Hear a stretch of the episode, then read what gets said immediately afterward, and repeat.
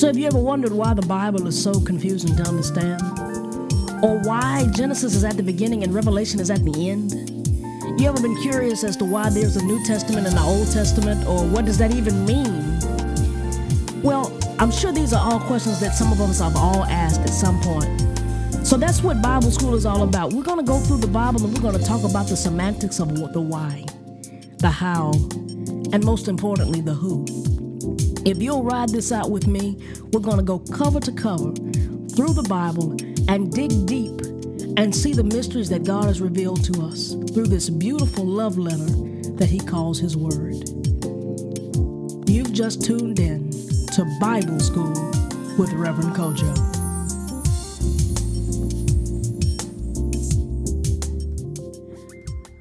Hey, good folks, I'm I'm incredibly glad to be back. I am back, and Christmas is over. I had a marvelous Christmas break. As you saw, I went on hiatus. It was much needed. I, I, I spent some good time with my family, uh, stayed with my parents for a few weeks. But I'm back at it, hitting the grind, and we are back in Genesis. I'm very excited about this particular lesson. Um, because we're talking about some stuff that excites me. You know, business is one of those languages I speak. Love the, I love the Word of God, and I always love it when the Word of God intersects with other things that I love. And, and I'm, I'm a big business fanatic. I've been, I've been, I kind of grew up with business pumping through my veins. I started my first business at about five, and I remember we called it Meats and Treats.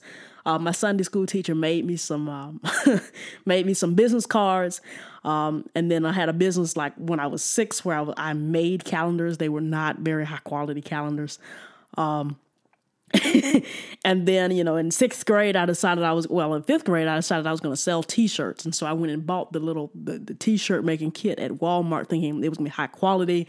Was grossly disappointed in the quality of the shirt. Um, and explored buying screen printing machines at ten. Um, and then at eleven, I started another business that actually did yield me a little bit of success. But I, needless to say, business has been one of those things that I have um, always, always been keen on. And so in Genesis twenty-three, we kind of get some business lessons from the Word if we read it. And I think it's really interesting because a lot of people are like, why is Genesis twenty-three even in the Bible? Like, why would God spend a whole chapter of the Bible talking about Abraham and his process of buying a, a grave for Sarah? Like, what, what, what good does it do? Like, why is this necessary? And I think He gives us a template of how we should handle our affairs. Um, I've, I've been in business for a good bit. I've, I've watched my father do business. I've started several business ventures of my own.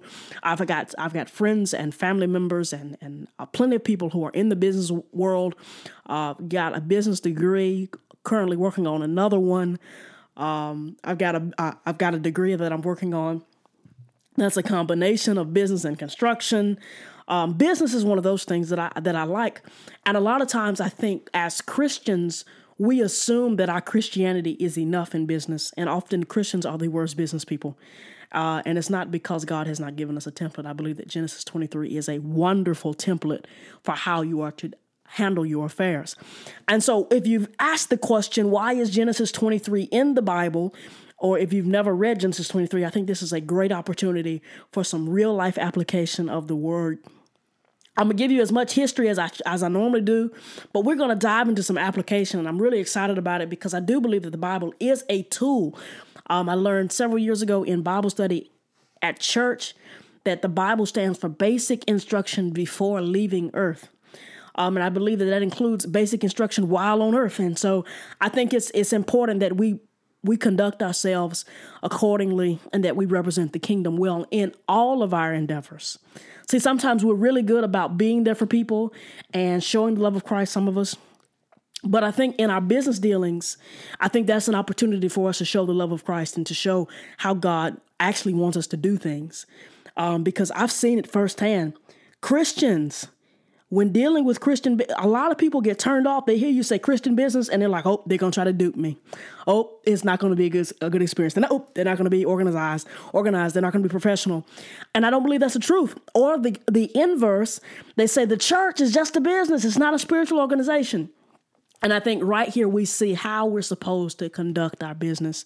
So I'm really excited about Genesis twenty-three.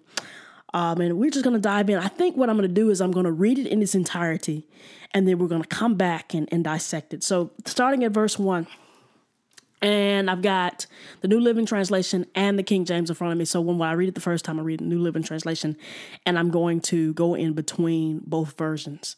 So we're talking about the birth of Sarah. Starting in verse one, we say, when Sarah was one hundred twenty-seven years old, she died at Kiriath-Arba, now called Hebron, in the land of Canaan. There Abraham mourned and wept for her. Then, leaving her body, he said to the Hittite elders, here I am, a stranger and a foreigner among you. Please sell me a piece of land so I can give my wife a proper burial. Now, the Hittites replied to Abraham, listen, my lord, you are an honored prince among us. Choose the finest of our tombs and bury her there. No one will refuse to help you in this way. Then Abraham bowed low before the Hittites and said, since you are willing to help me in this way, be so kind and ask Ephron, son of Zohar, to let me buy his cave at Machpelah. Down at the end of his field, I will pay the full price in the presence of witnesses, so I will have a permanent burial place for my family. Ephron was sitting there among the others, and he answered Abraham as the others listened, speaking publicly before all the Hittite leaders of the town. No, my lord, he said, please listen to me. I will give you the field and the cave. Here in the presence of my people, I will give it to you. Go and bury your dead. Abraham again bowed low before the citizens of the land, and he replied to Ephron as everyone listened, no, listen to me. I will buy it from you. Let me pay the full price for the field so I can bury my dead there. Ephron answered Abraham, my lord, listen to me. The land is worth four hundred pieces of silver. But what is that between friends? So go ahead and bury your dead. So Abraham agreed to Ephron's price and paid the amount he had suggested, four hundred pieces of silver, weighed according to the market standard. And the Hittite elders witnessed the transaction. So Abraham brought the plot of land belonging to Ephron at Machpelah, uh, near Mamre. Uh, the included, this included the field itself, the cave that was in it, and all the surrounding trees. It was transferred to Abraham as his permanent possession in the presence of the Hittite elders at the city gate. Then Abraham buried his wife Sarah there in Canaan, in the cave of Machpelah near Mamre, also called Hebron. So the field and the cave were transferred from the Hittites to Abraham for use as a permanent burial place. Okay, so I'm really excited about it. I think I've said that, and I'm over here like stretched out and really excited about it. So we're going to dive right in here. And I think that the, the scripture gives us all types of goodies, and it, it starts right there in verse one. Verse one, Sarah lived one hundred twenty-seven years. These were the years of the life of Sarah. So the first thing that I think we can go ahead and pull is that this is the only place in the whole Bible that the Lord leaves us information on how old the woman was when she died. Um, now, I know that, you know, a lot of us have issues when they start making differences between man and woman, but it, this is an important point. This is the only time that he he tells us that how old the woman was when she died. Now, he goes through and he tells us about Enoch, that Enoch got taken, and how old Noah was when Noah died, and how old uh, all these people in the genealogy was, how old Abraham was, how old Methuselah was, how old, but these were men. And so for the only time in all of Scripture, we're told how old Sarah was, and she was one hundred twenty-seven years old. Now, we know this is post-flood, and we know that lives are shorter, um, and people are not living as long as they were, because, you know, Methuselah was living like nine hundred and something years, and so did Noah. Uh, but we see right here that we, we, we're given, so we know that it's peculiar because it's the only time that it's listed in Scripture now. The only thing that I really can deduce, and from my study time, is that it, it parallels with, I will satisfy you with good life, with long life. Um, and I think that's important, y'all. Walking, you know, sometimes, and, and I've, I've actually been dealing with this in my own life, how when we start talking about holiness and righteousness, everybody talks about what you give up. Uh, yeah, you can't do that. You can't go there. You can't be with those people. You can't drink that. You can't eat that. You can't, you can't go there. You can't wear that. You can't do this. You can't, you can't, you can't, you can't. But very few times do people really, when they're talking about being holy and when they're talking about being righteous and being in the will of God, do people honestly tell you what you gain? You know, they don't, you know, sometimes you'll get in a teaching and they'll talk about the fruits of the Spirit, but then they still talk about what you got to give up. Uh, the, you know, but people talk about, well, you got to love because that's that's the fruit of the Spirit, but they don't talk about the love that you gain. You know, they talk about the joy that you get, gain, but they talk about the, you know, you got to sow some tears, but you'll reap joy. Um, and so a lot of times people talk about the things that we have to endure for the cause of Christ and for the sake of Christ, but people rarely talk about what we gain, especially when it comes to discipling people. Um, and so I think here we see a, a blessing in the righteousness and following what God says. Now, does that mean Sarah was perfect? Oh, no. Oh, no. Oh, no. And I know that as we've gone through this study, we see that Sarah was not perfect. You know, first she recommends uh, that that Abraham go have a child with this this this, this woman, um, and then he puts her out, uh, regardless of the fact that that's the mother of his first child.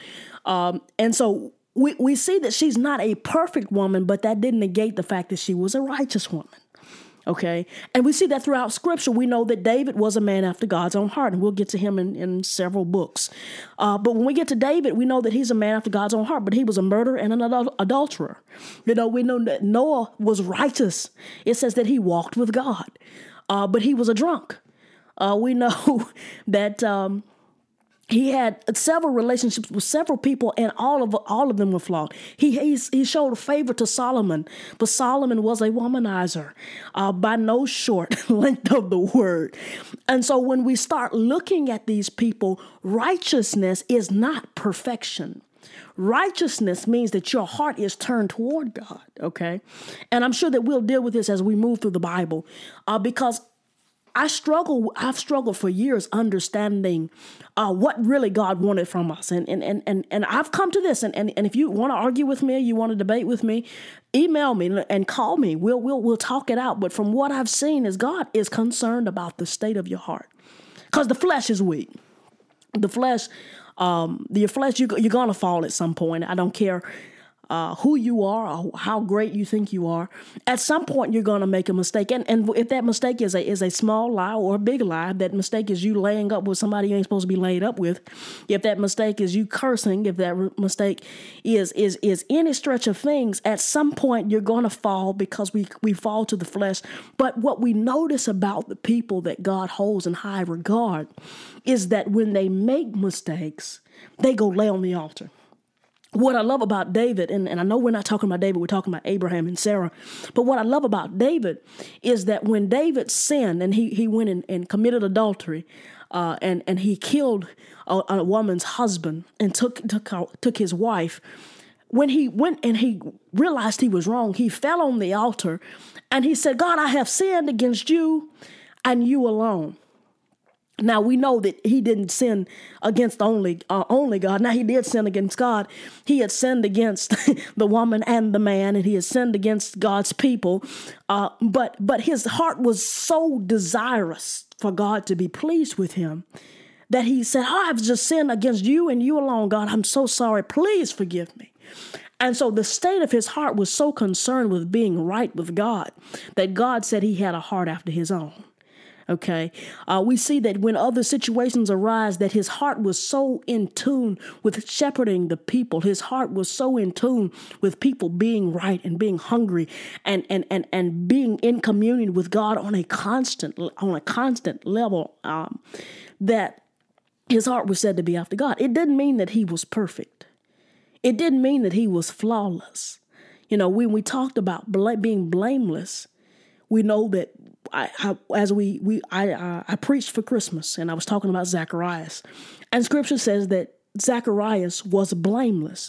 Now we see Zacharias sin in the same chapter that he was in the same chapter that he was called blameless, uh, but he was seen as blameless did not mean that he was sinless.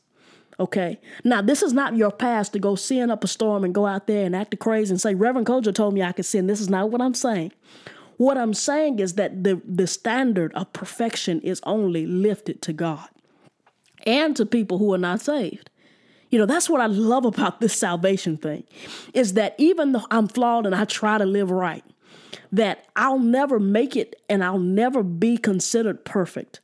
But even in that, even even in all of all of these things, that God is going to apply the perfection of Christ and his shed blood to my account.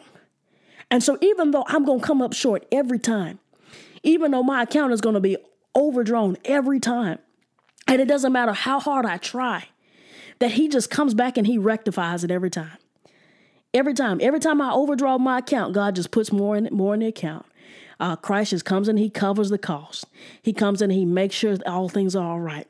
And so I, that's what that's that's the only place in the Bible, back to Sarah, only place in the Bible um, where it gives the account of woman, the woman, and I think it's a perk or the benefit or an, an or an expounding upon of the fact that he promised to satisfy us with long life. Okay. Um, so verse two, that was a long verse one, right? So Sarah died in, in Kiriath-Arba, uh, that is Hebron, the land of Canaan. And Abraham came to mourn for Sarah and to weep uh, for her. So that's the city, you know, they called, the Kiriath-Arba was called the city of four, four quarters. Um, and it's basically just an early name for Hebron.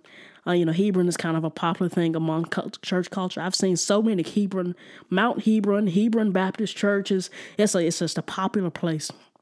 Now, I think the fact that they they allowed for, that God allowed us to know that Abraham mourned is is very interesting. And I think this is this is an awesome moment for us to take note that just because you're saved doesn't mean that you're dehumanized. Just because you have the blood rectifying your sins, just because you're allowed to, you, just because you're covered by the blood does not mean that you lose your emotions. That does not mean that you don't question God. That does not mean that you don't get upset and that you don't get frustrated and that you are not understanding.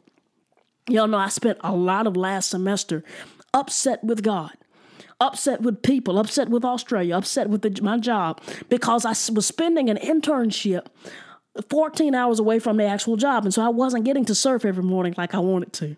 I wasn't living on the beach like I wanted to. I wasn't spending um, all types of things. And so I was I was good and frustrated. That didn't mean that I wasn't saved. That didn't mean that I don't get frustrated. It didn't mean that I was missing out on some things. You can be saved but have moments. And whether your moment is a day or a year, we can be saved and have moments. We are very human.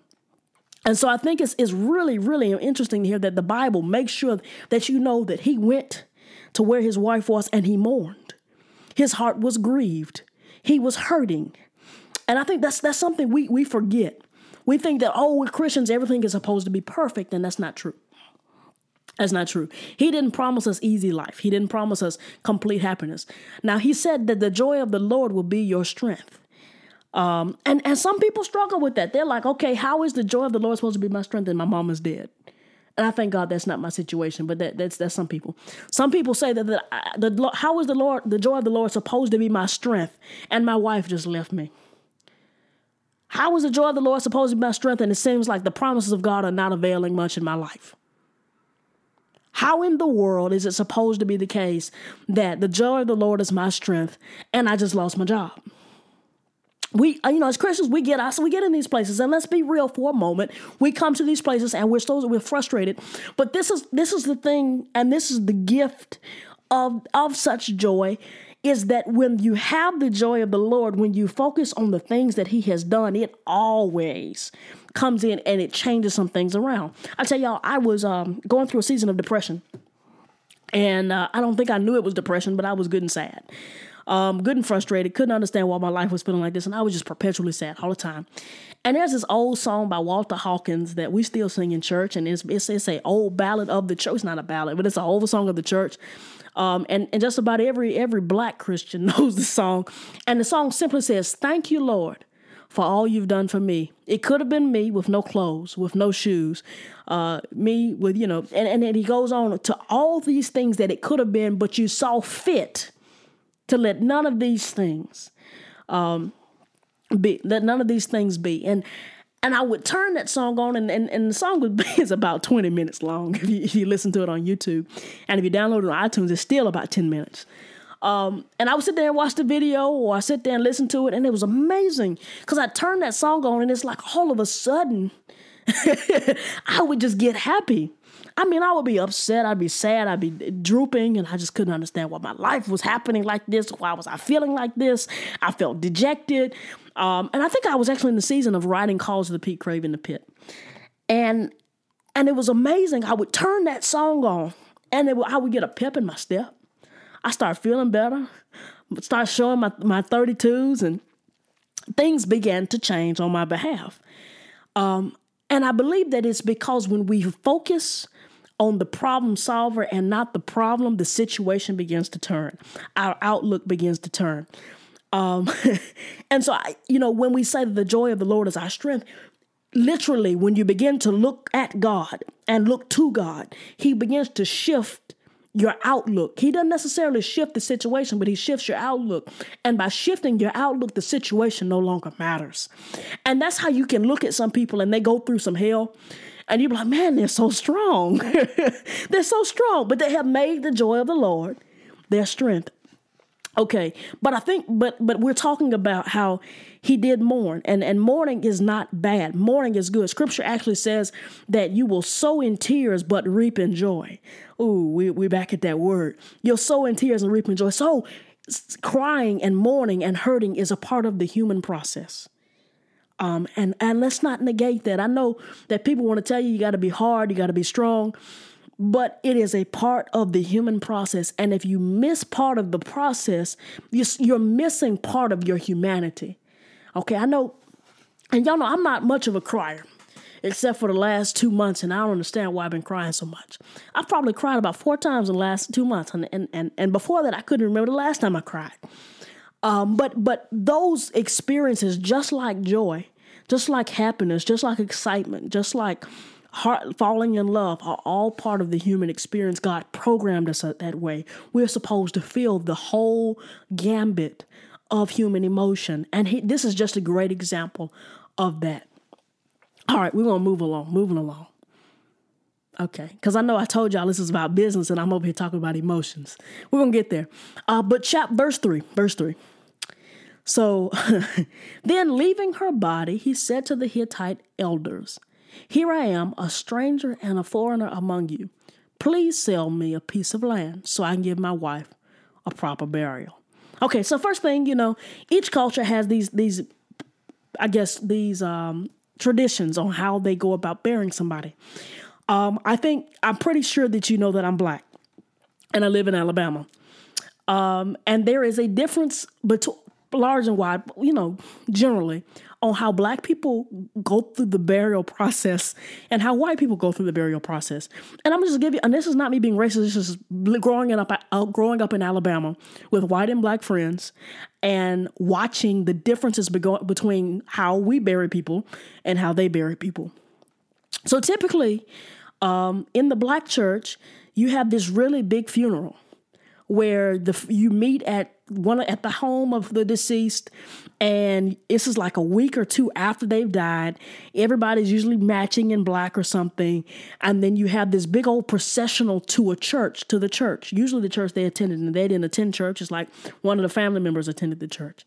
This big old processional where the police lead the processional, and they pull up, and then you not only then so the cars process in, and then you line up outside the church, and the whole family walks in together, and people are crying, and some people like are over emotional, and then you file into the pews, and like there is this format that we go through. Then you process out, the family does, and then they have another processional to the the uh, the, the uh, funeral home, and then they put you in the ground. There's a, a thing that us preachers say. You do the dust to dust, the ash, you know, the ashes to ashes, and you commit the body to the ground. And it's, you know, a funeral is a it's like a day long thing for us. Well, then I went to a white funeral. And it's a little bit different. Usually they, they have their funeral at the funeral home. There's not really a processional per se. Um, and then when they have, they do it and the family sits behind the curtain. Well, that was different to me because I'm used to everybody sitting on one side. You know, family sits on one side and the guests sitting on, on another side. Uh, but the family sits behind the curtain and, and they mourn that way. And so nobody sees them mourn. So people are there for the service. There's not really a processional because they do the funeral at the same place. And then um, once that's over, they commit you to the ground, and the f- people may not even be there when they commit you to the ground. And, and it's not it's not as big, as theatrical as we do. Now, these are just the funerals that I've attended. Um, I've, of course, I've, I've attended a lot more black funerals than I've attended white funerals, but I've seen they seem it's all to me seem to follow a similar format. But culturally, we have our own norms, just like we have our own norms here in Alabama and in the United States, and and and, and culturally as Black people and as white people, um, and then and then it even breaks off as as affluent people and as middle class people. Uh, that you'll you'll notice that their homegoing services are different. Uh, you'll see if, if if the person was saved and they were a Christian. Um, Versus the person wasn't saved. Uh, if the person was saved and a Christian, it's usually a celebration, um, or it's supposed to be. And so the way that they program the music and they program the preaching is different than whether they were not sure if they were saved. And then it's kind of like a mourning thing, and they're trying to pray somebody into heaven, and you really don't work that way. But we have cultural norms, is my point, on how we go about burying people. Um, and just like we have cultural norms of our day, they had cor- cultural norms of their day. And so a proper burial was important. And so here we, we're getting into the business portion of what was going on with uh, uh, Abraham. And so Abraham, as, as he said, look, I'm a stranger. I don't really live here. I'm a foreigner here, you know, because God hasn't really given him Canaan. He's he's planted him in Canaan at this point. But Canaan, he's not the majority at this point. His family line has not taken over Canaan. They have not entered the promised land for the second time. He's just living in the borrowed land that God has promised will become his land. Um, and so he goes and he says, look, I'm living here, but my wife has died. And I've got some business I need to conduct. I've got to bury her properly um, because it's part of my culture. And I've got to honor my culture. I'm sure you can understand that. And so the Hittites replied to Abraham, because Abraham is now affluent in this day. He's affluent, but he's a foreigner. And I think that's that's proof of how good God is. You know, they knew who he was. They were familiar with his work. They were familiar with who he was. He still had a little bit of prestige in the land. And I think that's, you know, how the Bible says that your gifts will make room for you and sit you before great men. Uh, we see how God has already given him some some prestige in the place that people already know who he is. He can come in this place and he's not making demands. I want you to notice that. He doesn't come in and say, give me this land. That's not that's not how he approaches the situation. He says, here I am. He humbles himself first. He says, here I am. I'm a stranger and a foreigner. So I realize because this is not my homeland, I'm entitled to nothing. I realize that because I was not born here, because I'm not of your bloodline, that you may not understand the culture of my day. Okay. And I think we can apply, we can apply this all across the board in many different ways. Um, You know, I was born and raised in Alabama, and the way that we do things in Alabama is not like we do New York. Do they like they do in New York? I was in New York this summer, and there is a lot that is different from the way that they deal with things up in New York than the, how they deal with them in Alabama. Well, granted, first, you know, everybody drives everywhere in Birmingham. If you don't have a car in Birmingham or in Auburn, like you're not going anywhere. Um, I get frustrated with people who who text me talking about, can I get a ride? And I'm like, you better hop on the bus. Surely the bus is not efficient in Birmingham, but like, if you don't have a car, like how, what? But, but I digress. Um, but the way that they conduct things, even the way that we speak in Alabama versus the way they speak in New York versus the way they speak in L A versus the way that they speak in Seattle. Uh, but, and you know, I, I'm a big fan of Oklahoma right now, uh, because I really enjoyed myself while I was there last year. Uh, the way that they, they even live is different. Um, And we're all part of the same United States. And we speak the same language, but the dialect and the cultural norms are a little bit different. And so he has presented himself. He said, look, I'm different. I understand I have different cultural norms. But what I need from you all is, will you please sell me a piece of land? Okay.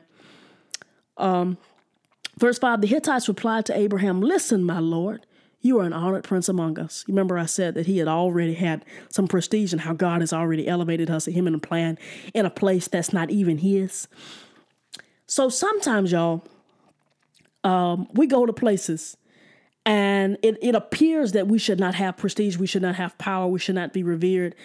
Um, and God just starts opening doors for us. He starts a- allowing things to happen. And and I see this happen in my life all the time, and I'm eternally grateful that in, in I, I find favor in places that I should not find favor, that I find grace in places that I didn't know grace existed.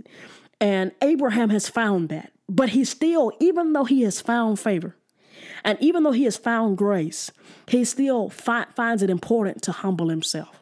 See, sometimes the reason that some of us do not make it to places of prestige or of glory, or we we we top out, because as soon as we begin to taste a little bit of change, we begin to get a big head.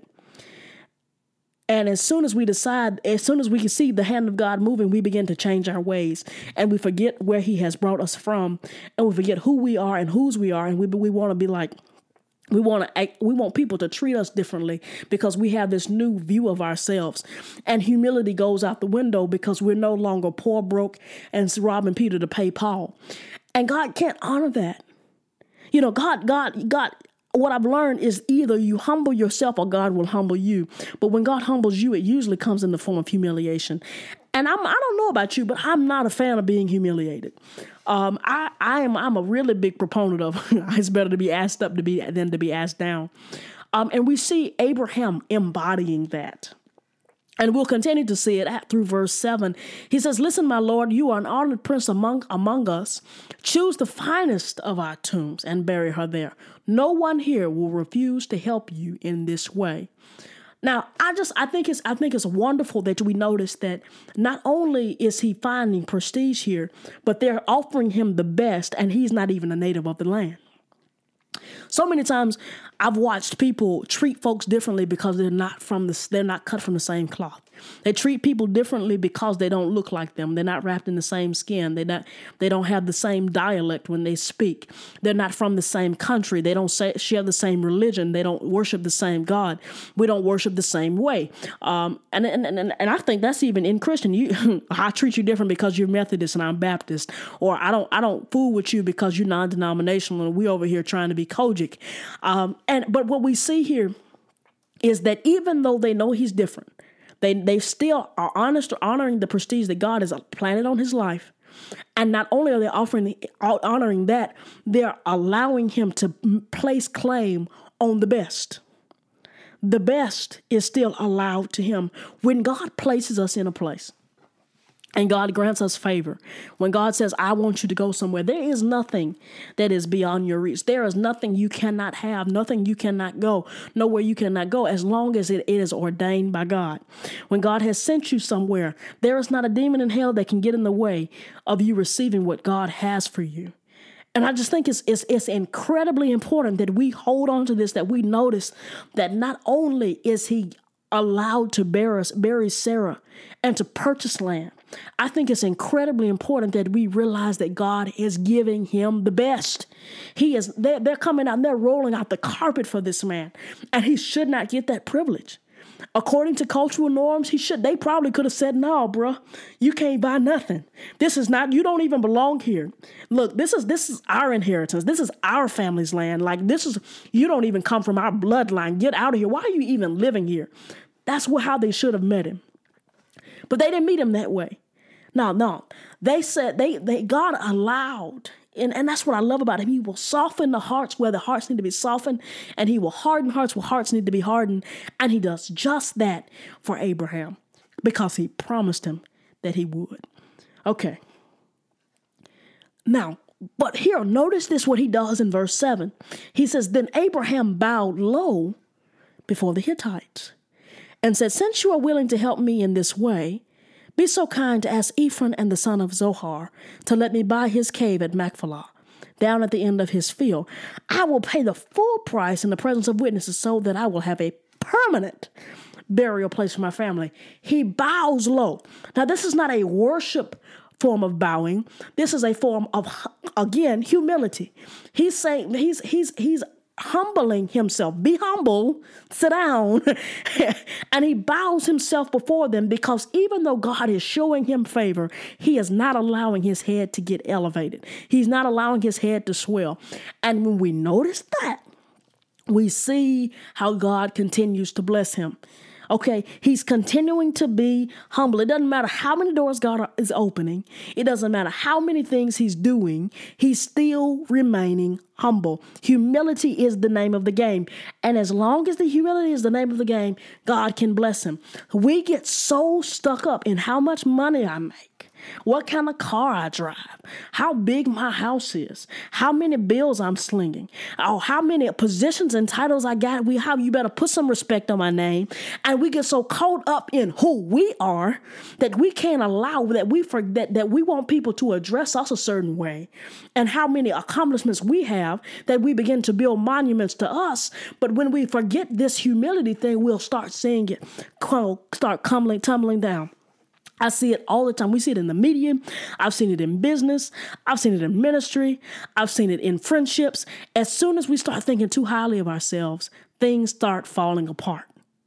But when we stay humble, God will take you to the mountaintops and he'll let you make your camp there.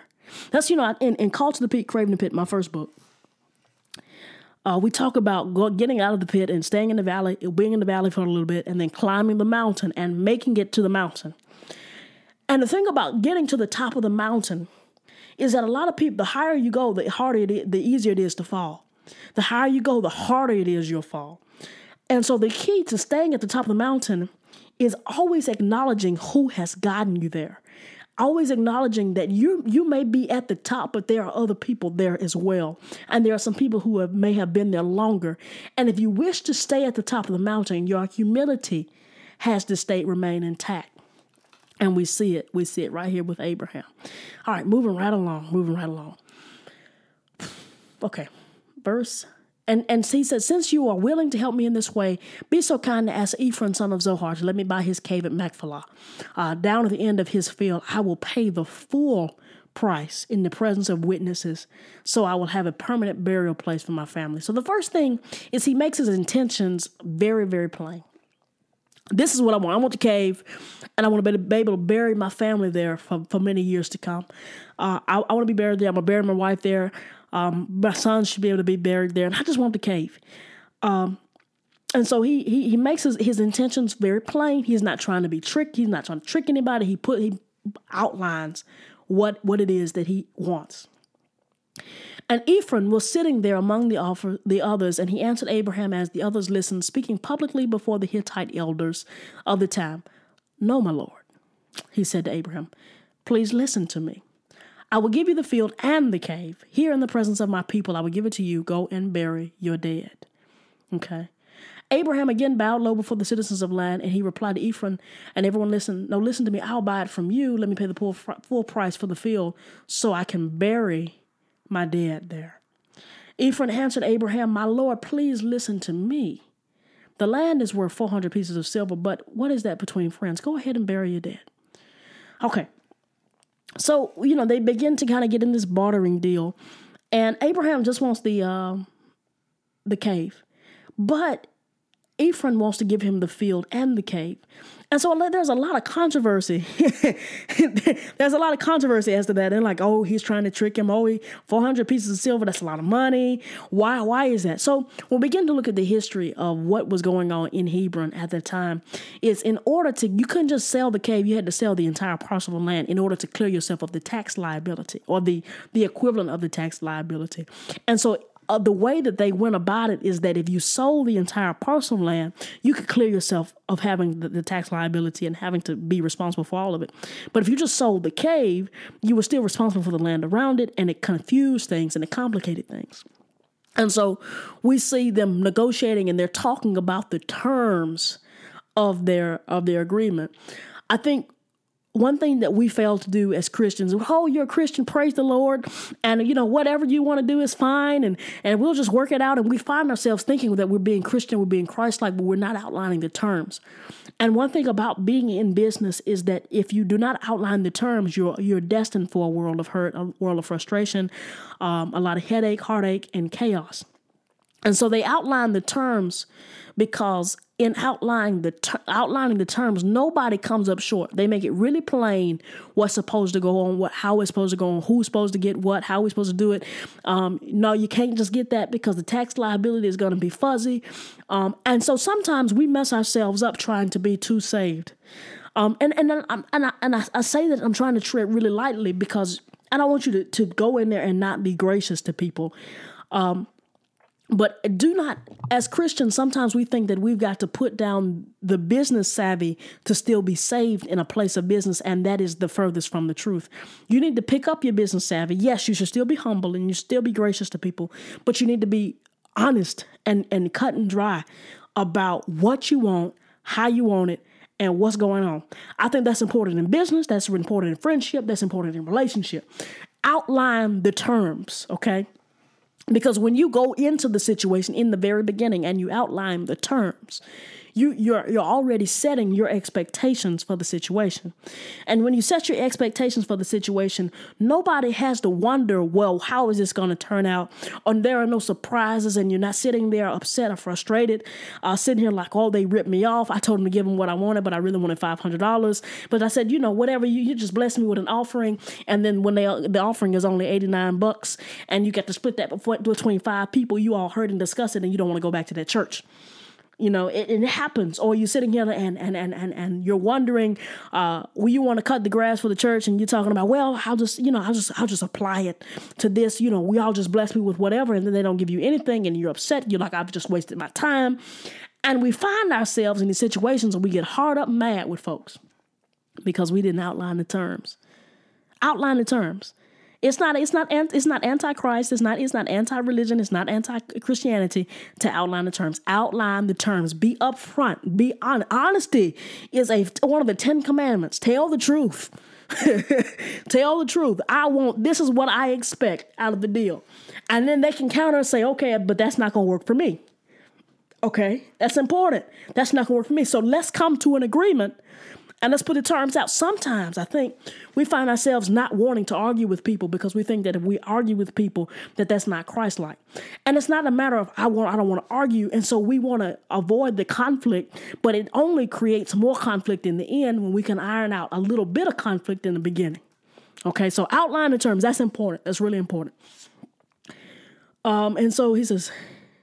Verse twelve, he says, Abraham again bowed low before the citizens of the land, and he replied to Ephron, and everyone, as everyone listened, no, listen to me, I'll buy it from you, and let me pay the full price for the field so I can bury my dead there. Uh, Ephron answered Abraham, my Lord, please listen to me.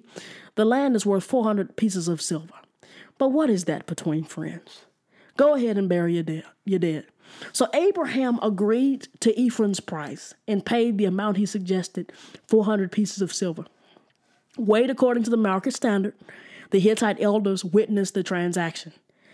Uh, so Abraham, okay, so Abraham went, he he he made sure that he it, a his his agreement was witnessed and sure, you know, or just or certain, you know, that was a call to prudence. Again, outline your terms. That was a, not only did they outline the terms, but they followed through with the terms. They made sure that not only did we make the agreement, but other people were privy to the agreement. You know, and that, you know, sometimes a call to prudence is you putting it in writing. Sometimes a call to prudence is you dealing with things uh, strongly. Or sometimes a call to prudence is that you or you go before, or you have witnesses, or you have people, and you ask them to come and look over the paperwork. You go to see your, your attorney and says, "Is this fair?" Um, that you you follow due diligence. You have a contract in place.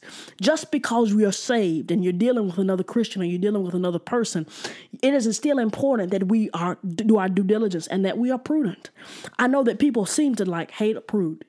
Uh, but I think being prudent is good. And it may be just me. Uh, but I think that when we are prudent about our situations and that when we when we look at what we have going on, I think it's it's imperative that we when we look at situations um, and we're looking at what we have, when we are sure about the, the terms and when we are prudent and we do our due diligence, we can maintain relationships with folks. You know how people say don't do business with friends? The reason you don't want to do business with friends is because we don't go through these steps with our friends. We feel like we're going to offend our friends. But if you go into the situation with your friends and you you go into the thing humble, you outline your terms, you're prudent, and you follow your due diligence, And then you make sure that your stuff is witnessed and that you go through and you you uphold your part of the deal and they uphold their part of the deal and you treat it like a regular business transaction. It does no harm to the friendship. The thing about when we do stuff with friends is that you you find yourself in, in a sticky situation because they expect you to do stuff for free or they expect you to do it on a, on a different level. You know, I think it's absolutely nuts when my family calls me and says, hey, I need you to come do this. I, I need you to build me a website. I'm like, okay, cool. And I sent an invoice, so I sent an estimate, and they're like, fifteen hundred dollars. I'm like, hey, that's that's a discount. How much time I spent on that? I need you to build me an app, a good friend of mine. And I go send them an, the estimate. And they're like, what the world? I thought we was family. I said, we are family. But I got to eat. I got to pay for my house. I got to make sure that I can put gas in my car. I got to make sure that I have the tools to write this next book. And so when, when, when you ask me to do something, I think it's important that, A, we outline our terms first, um, that we we make sure that we are honest and, and, and all of that. Oh, we'll just talk about that later. That is dangerous. Oh, it's dangerous. You put your terms up front before you touch anything, and I think that's imperative. Okay, let's keep going. Let's keep going. We're almost done with this chapter. Um, verse seventeen, so Abraham bought the plot of land belonging to Ephron at Machpelah near, near Mamre. This included the field itself, the cave that was in it, and all the surrounding trees. Uh, it was transferred to Abraham as his permanent possession in the presence of the Hittite elders at the city gate. Then Abraham buried his wife Sarah there in Canaan in the cave of Machpelah near Mamre, also called Hebron. So the field and the cave were transferred from the Hittites to the to Abraham. Uh, for use as a permanent burial place. Okay. So, um, there's there's an old proverb that that I really like. It says, it's, develop your business first before building your house. Prefer, prepare thy work without and make it fit for thyself in the field. And afterwards, build thine house. So, I never thought about this. Never thought about this ever, ever. Like this, this proverb changed my life. Uh, so the Living Bible says it this way: De- develop your business before, uh, first before building your house. The King James Version says, prepare thy work uh, without and make it fit for thyself in the field. And afterwards, build thy house.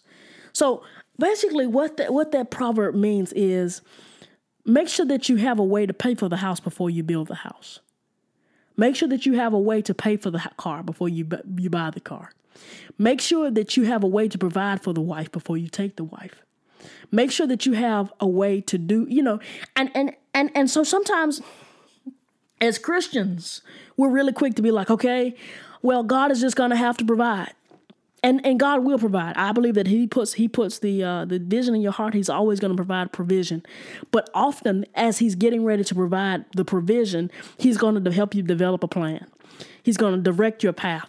Um, establish your business before you build your house. So many times we go in this thing and we start buying toys and outfitting it and getting luxuries, and go, and we have not even gotten the job. You know. I have a friend who quit his job before he had another job because he was frustrated with the way that folks acted on the job. Now, the job was bad, and, and, and I don't I don't know how long I would have stayed on the job myself. But establish your business before building your house. Before you before you walk off a job, before you walk on walk into a house, make sure that you have a way to d- deal with it.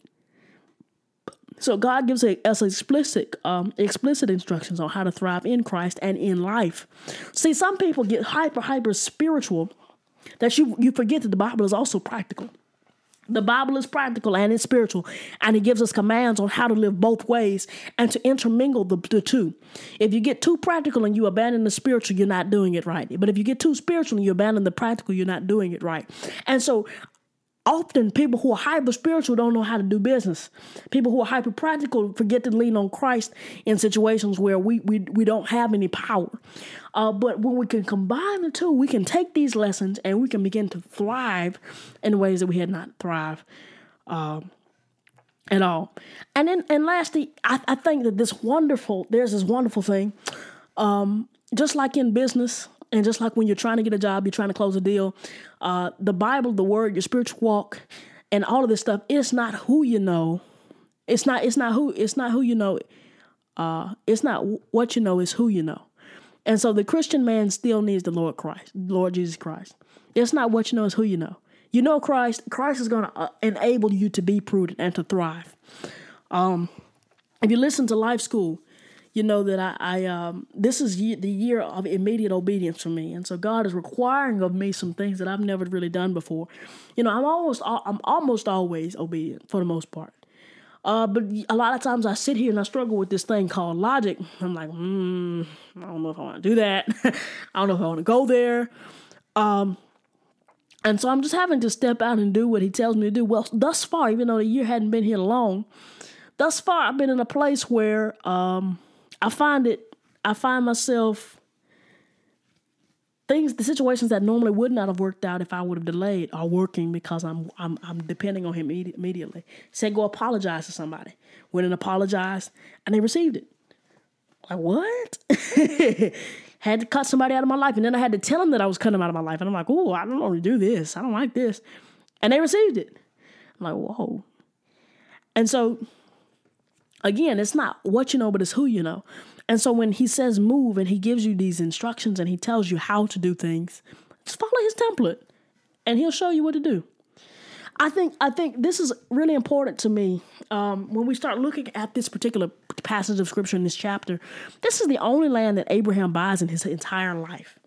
You know, the place that he buys is is a, te- a testimony that his seed would return to the land. Y'all, let's think about this.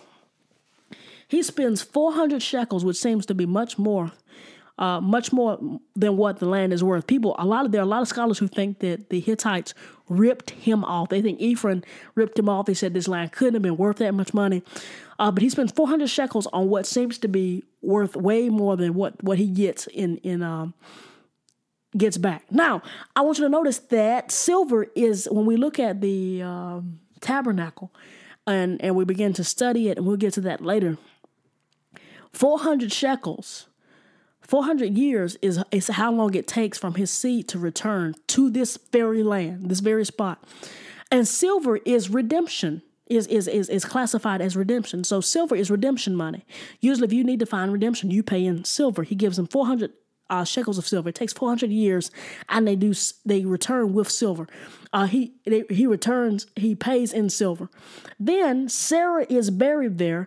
But not only is Sarah buried there, Abraham, Isaac, and Leah uh, is is buried there. Now, I think it's it's it's it's absolutely amazing. It you know it just confirms the promise. This man, Abraham, is in a land that is not really his land yet, but God has promised it to him.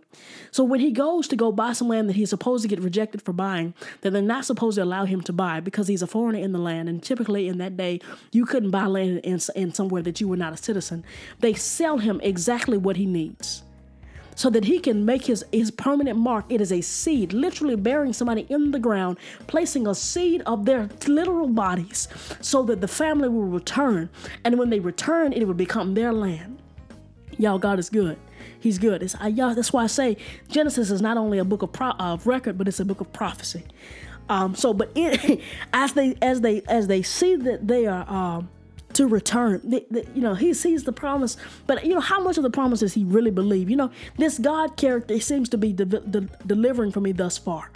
He seems to be allowing things to work out for me thus far. So I'm going to guess I'm going to trust him. Um, and he said, go here and buy some land. I really ain't supposed to buy land, but I'm going to ask anyway because God said so. Wow, they sold me the land and they sold me a lot of it. And so now I'm going to bury my seed here. And four hundred years later, they're going to come back. The exact amount of money that I spent in years, they're going to come back. Wow. Absolutely amazing. Now, another thing we can notice is Sarah, Abraham is after the cave, not the field. So they sell him the field that the cave is in. Now, the Hittites, uh, like I said, are regarded as shysters, according to a lot of folks. But in recent discoveries, uh, they found that selling the whole parcel may have relieved the owner of the duties to the king, a- a.k.a. the taxes. Um, that way it was unveiled like a tax write-off, kind of like we buy a car at the end of the year so we don't have to pay as many taxes. Um But yeah, I'm I'm incredibly, incredibly um, excited about the things that he did in Genesis twenty-three. I think it gives us an awesome template um, of just how to conduct ourselves in business and, and, and, and with people. And if we'll take heed to it, I believe that the Bible is truly a template of for how we can live. I just think you got to study it right.